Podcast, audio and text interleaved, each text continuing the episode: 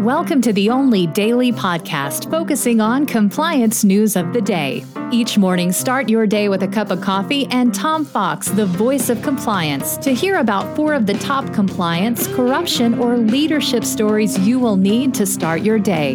The Daily Compliance News is a production of the Compliance Podcast Network.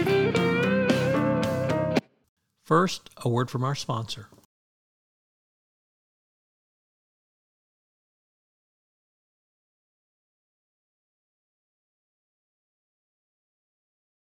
The Daily Compliance News for June 15, 2022, the Nigeria Loses edition.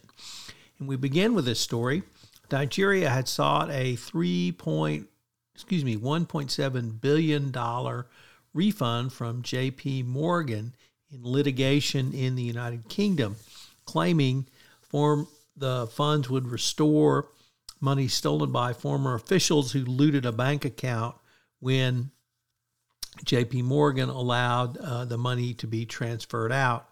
A court in the United Kingdom denied this claim, saying she could not conclude that the Nigerian officials who ordered the money transfer had committed fraud. She added that Morgan had flagged the transaction to regulators as potentially related to criminal activity, but it did not breach its duty under British law to protect customers by completing them. This was a transaction which had unattractive features, but those unattractive features and an association with past corruption cannot be enough. So this was obviously a setback for the Nigerian government to get money back.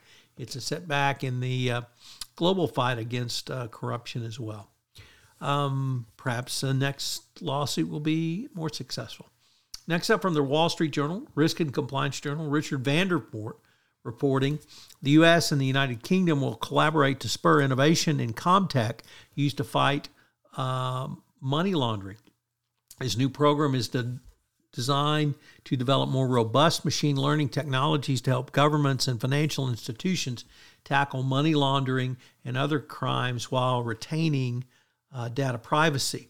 The White House and UK government announced this collaboration on a prize challenge meant to spur innovation, and the prize challenge programs provide financial rewards to members of the public who offer solutions posed by a government agency.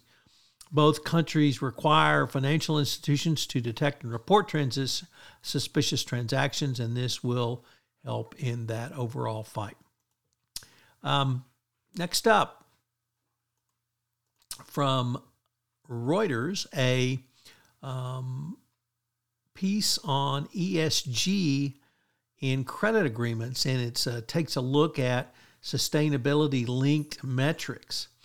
Obviously, these are on the increase, and now they're being written into credit agreements, and readers, or rather listeners to this podcast, will understand the significance of this going forward, as it can lead to higher or lower interest rates going forward if companies hit key KPIs largely in the E, but also in the S and G of ESG. So an interesting development in credit agreements around ESG.